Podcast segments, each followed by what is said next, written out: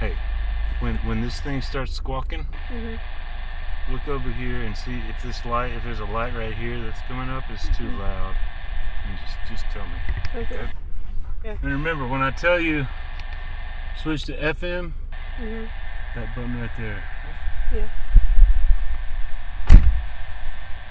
T-Bone, you got your ears on?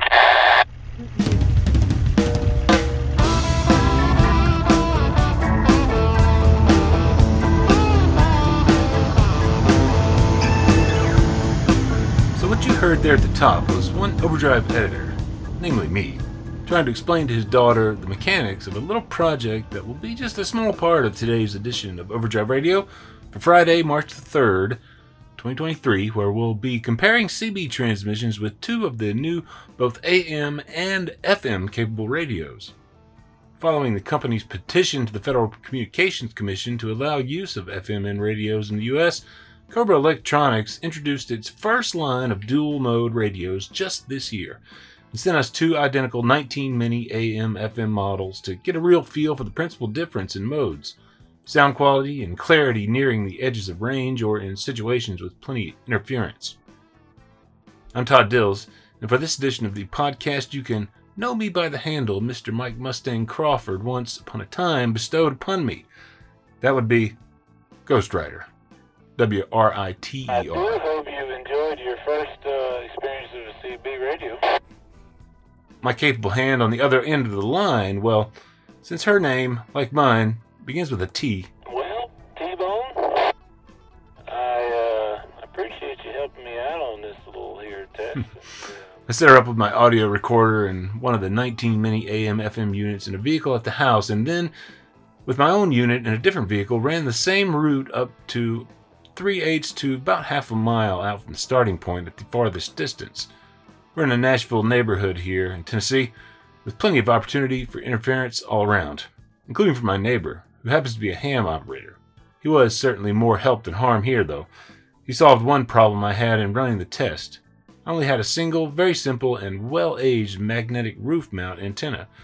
When I asked him if he had something we might borrow to get the second device going, he said, Well, no, but give me an hour.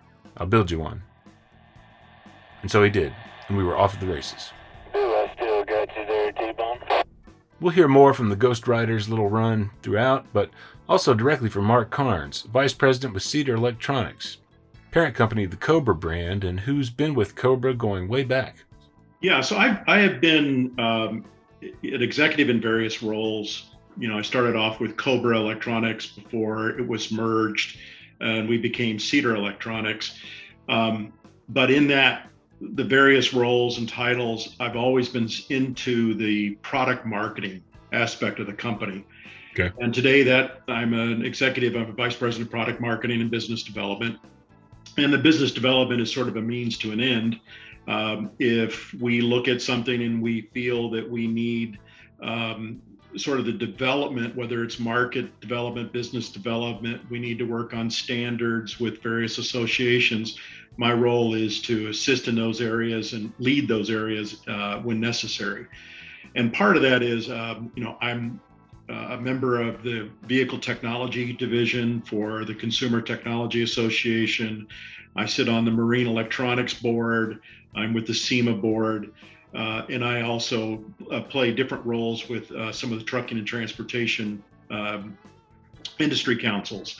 Right. And in that, you you get a lot of exposure to the various elements of need from both the carrier side of the coin to the driver side of the coin. When we pick up with Carnes after a break, he emphasizes that a lot of what led the company down the road to petitioning the FCC to add allowance for FM capabilities to the CB radio came from, well, what else but the needs and concerns with the performance of the end user. Perhaps most important among those CB users? Of course, professional truck owners and operators. When you have a diesel emergency, you don't have time to wait around for 911. Instead, call your Lifeline. Howes Diesel Lifeline? The only emergency rescue product to reliquefy gel fuel and de ice frozen fuel filters without the use of harmful alcohol. Always safe to use, you can pour it directly into your fuel filters without wasting time mixing it with additional diesel fuel. So this winter, if you find yourself stuck in a bind, skip the tow. Get yourself back on the road fast with Howes Diesel Lifeline. For more information, visit howesproducts.com. That's H O W E S, howesproducts.com.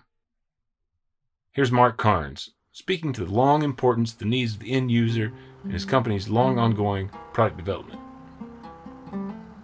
And for us in Cobra, um, especially when you look at the, the long history in CB radios, um, we we really look at that as a, not only a tool um, for conducting business, you know, by truckers, but it, it's really the it could be the means of social media for them. It's, it's how they how they communicate, you know, during their long lonely drives cross country. And they've really turned, you know, the CB radio into kind of the first electronic chat room ever yeah. invented. And you have to really respect that. Um, aside from the the information that they get to conduct their their business, that this is something that really keeps them uh, keeps them alert, keeps them informed, and just keeps that level of um, social isolation at a minimum. The dynamic Carnes is describing is no big secret for listeners here, of course. Around the time of the rise of so called social media 10 to 15 years ago, many of the owner operators I knew took to calling the CB and the communication and more enabled by it the quote, original social media, in fact. Track back through some of our older Overdrive Radio episodes and you'll find one all about that notion and the history of owner operator Mike Mustang Crawford within it. The same Mustang I mentioned up top, of course. I'll post a link to that episode in the show notes. If you go searching for it, otherwise, the title's Having a Little Fun with Mustang's former CB handles. Quote, How the Lucky Turkey Became the Maverick Became the Mustang, of course.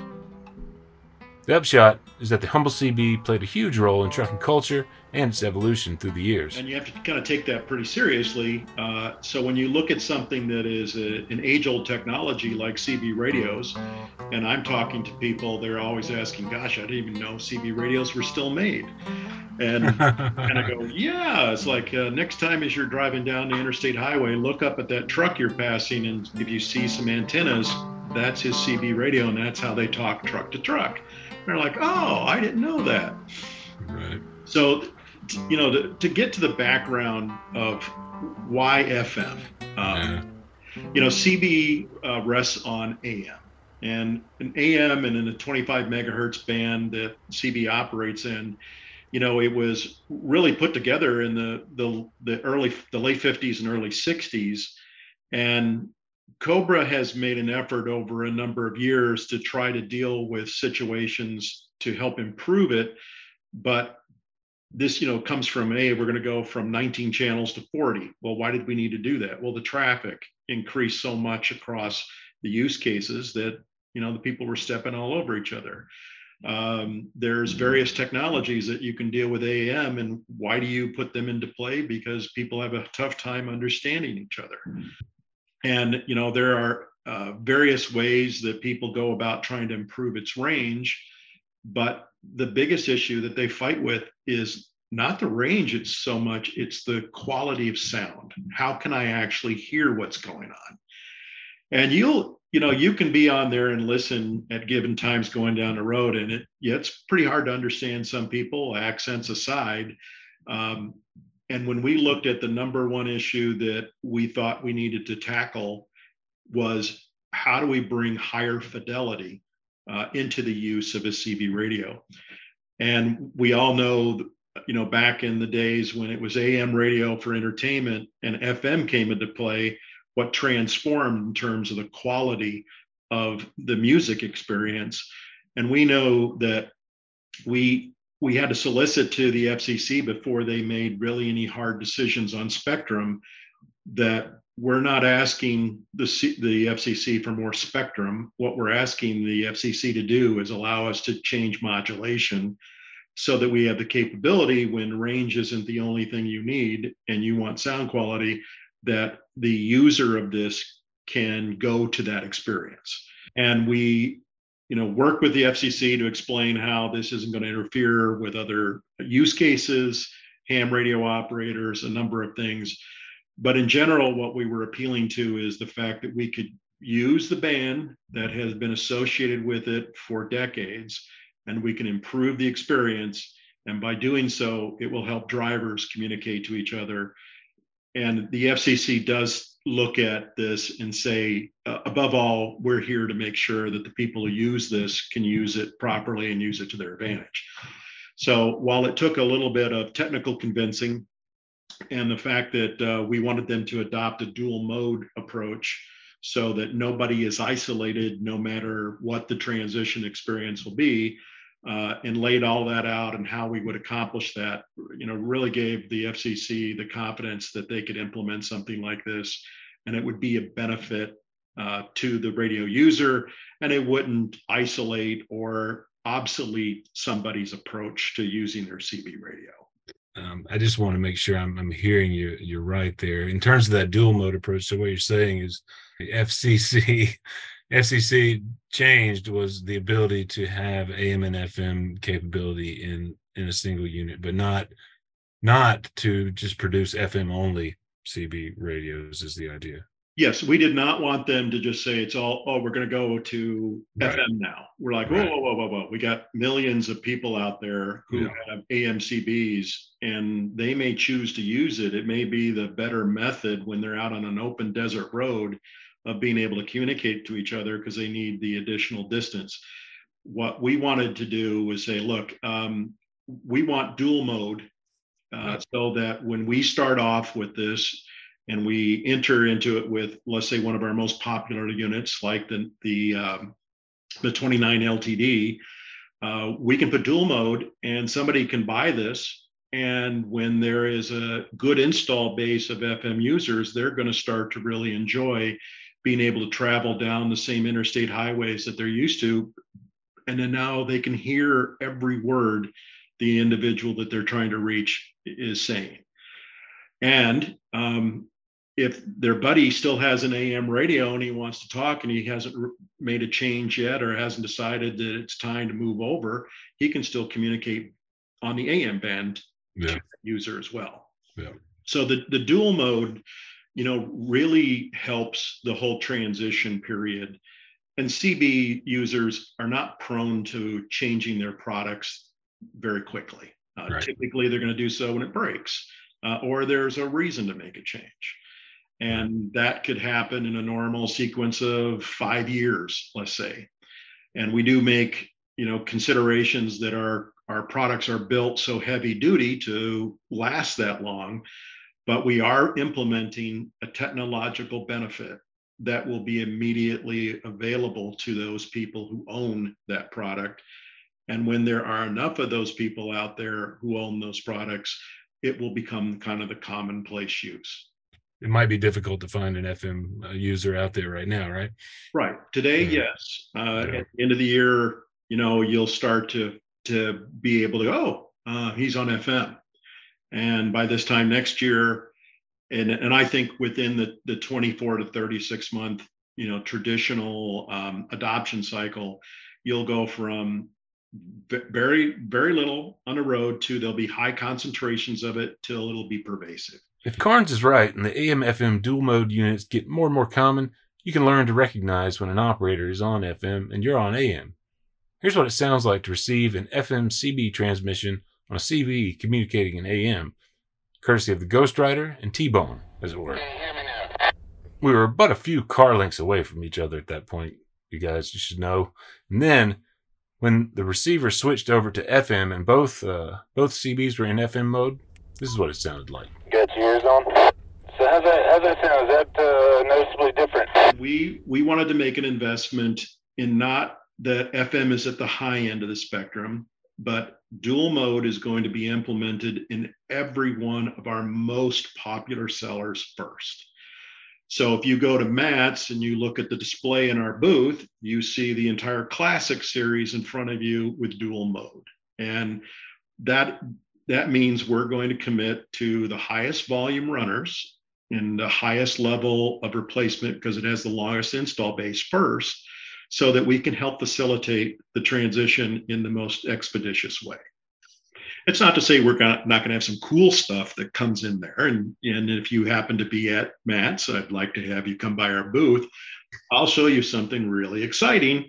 For now, um, the commitment really is that our 29 Classic Series has its best movers, you know, with the dual mode already implemented right now. Carnes elaborated a little bit on just what that exciting product news at MATS would be. But yes, just a little. Yes, we were committed to making sure that our uh, most popular runners at the lowest uh, parts of our price point were going to be immediately available to make the transition.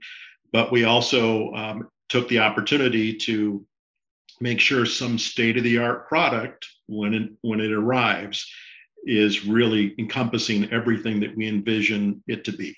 And Cool. we're going to see that with another one of our partners that will answer the second most asked question, uh, which uh, I'll be happy to demonstrate to you when you come by the booth. Any uh, chance I can get you to tell me what that second most asked question is? Well, I'm still on embargo, so okay, okay. they would shoot me if I did that. That hasn't been a whole a lot of time since uh, Cobra's had this line of, of dual mode uh, CBs available, but I know there is there have been some other manufacturers that have had had them out since I think last year, uh, maybe maybe even a little bit earlier. Um, you can correct me if I'm wrong on that, um, but are you seeing a lot of truckers take these up? Is is one thing I was curious about. the, the adoption right now is really small. Now, it was president that kind of co-signed on to the petition with FCC. Right, You know, they're a European-based company. Uh, right, FM has been in use in Europe for some time, so it was to their advantage uh, to have it switch over to FM, so they don't have to make entirely different products for different regions. But they're they're pretty small in the marketplace, so not to brag, but you know we have uh, a considerable section of the market. You know, and you'll you can't go to a local truck stop retailer without seeing you know four or five units on display to be sold right there and installed. You know, while you wait on your rest period some of the other smaller brands aren't that f- fortunate. So the the advantage here um, will be that availability at the point where the truck driver can make his decision and when he's on rest period, that's what's going to make the difference with the acceleration of the adoption rate. And our partners, our retail partners, are um, queuing up right now so that as we all go into the springtime, you will see um, dual mode systems available from everybody. what is the range difference on uh you know on any given unit um between you know just the am and fm modes on the same channel you know same antenna everything else is that is that something that's quantifiable is it is it significant Well, it's, it's a great question. So technically, the transceiver the, is the final part of this is the same. So the four watts applied to AM, four watts applied to FM. Think of it in in aspect of it's the quality of the quantity. Um, I can hear really really good till I can't, and with AM, sometimes even when the person is just a half mile away, you can barely hear over the static and things that are out there, and you're tweaking and your squelch and all your noise blankers, and you pick him in. FM, it, it's kind of like an automatic thing. I it sounds great, and then it fades away. I, I don't have Yeah. What's the difference in range? Uh, I, I'm going to tell you that you'll you'll not notice a range difference in high population areas. What you're most likely to notice is that when you're in a um, an area like a, an open desert or an open plains area where you can you don't have the background electronic noise going on you can make out that am signal a little bit longer than you could fm because fm will not tolerate the noise in the background. It just says it's not a signal i can make good you won't get it. There's no differences in antennas because the, the final amplifier section is the same it's the same you know frequencies. Um, it's really going to be the fact that you're FM transmission is less pervious to noise. So um, if there's another broadcast antenna, like your buddy, if he's a ham operator, um, he's queued up with a fair amount of wattage. He can overload an AM front end really quickly, and it's it's garbled. Um, where the FM is not going to be susceptible, as susceptible to that situation. Okay. And these are the things that you'll notice. It's like if you you're in Nashville, you know the neon signs and all the other things that are on Broadway. Um, they have a particular frequency that they hum at that AM devices don't like. Yeah. If you are transmitting and receiving both on FM in that same area, you're like, oh, no problem. When T Bone and the Ghost Rider tested the modes, we heard some of this a bit, particularly at the farthest points when the traditional AM communication got particularly staticky, as such. What? You still got me? Yeah, there's a little bit more static in the background now, but I can still hear you. Right, that's what happens when you get the distance between you. So now I'm at, I'm actually, I'm actually going to cut this short and go down Frank. And I'm going to head back, and when I get back, we're going to switch over to FM and try the same route and see how that sounds. And now from that same distance in place, with both units in FM mode. I'm going down 14th. I'm getting pretty close to the stop sign at Franklin. How it sounding? I can still definitely hear your voice well. I think there's like less, it's less muffled than it was last time. Turning on Franklin now, headed down Franklin. And um, this is uh, on the FM as, as opposed to the AM. I'm, I'm headed down Franklin and getting ready to turn. I'm back on the 16th, coming back towards. That's kind of the the experience that you'll receive. It will be like breathing new life into an old radio. Here's a big thanks to Mark Carnes for his time. You can find much more about the new AM FM dual mode CBs that Cobra's got out now via Cobra.com. My colleague Tom Quimby also recently updated a 2021 story with detail on the variety of manufacturers now offering AM FM units, including Cobra, of course. Find a link to that story in a post that houses this podcast for Friday, March 3rd, 2023 at overdriveonline.com slash overdrive hyphen radio. I'll drop it in the show notes too for the podcast wherever you're listening, where you can also give us a rating or review if you're enjoying these episodes, Apple and Google Podcasts. Spotify, Stitcher, SoundCloud, and so many others. For any feedback for me, dial 615 852 8530 and leave a message there on our podcast line. Overdrive Radio is a production of Overdrive, the voice of the American trucker. It's edited and produced by me, Todd Dills, with the acoustic guitar and other support of trucker songwriter and Overdrive contributor Long Haul Paul Marhofer. The theme is Legend of the Snake Man by Marhofer featuring the guitar work of Travis the Snake Man himself, Wammack, Terry Two Socks Richardson on bass, keys by Tishomingo Jim Whitehead, and on drums, Andrew Marshall. The podcast is backed up further by Overdrive's own news editor Matt Cole, social media coordinator Holly Young, executive editor Alex Lockie, and video editors Lawson Rudisill and Andrew Gwynn.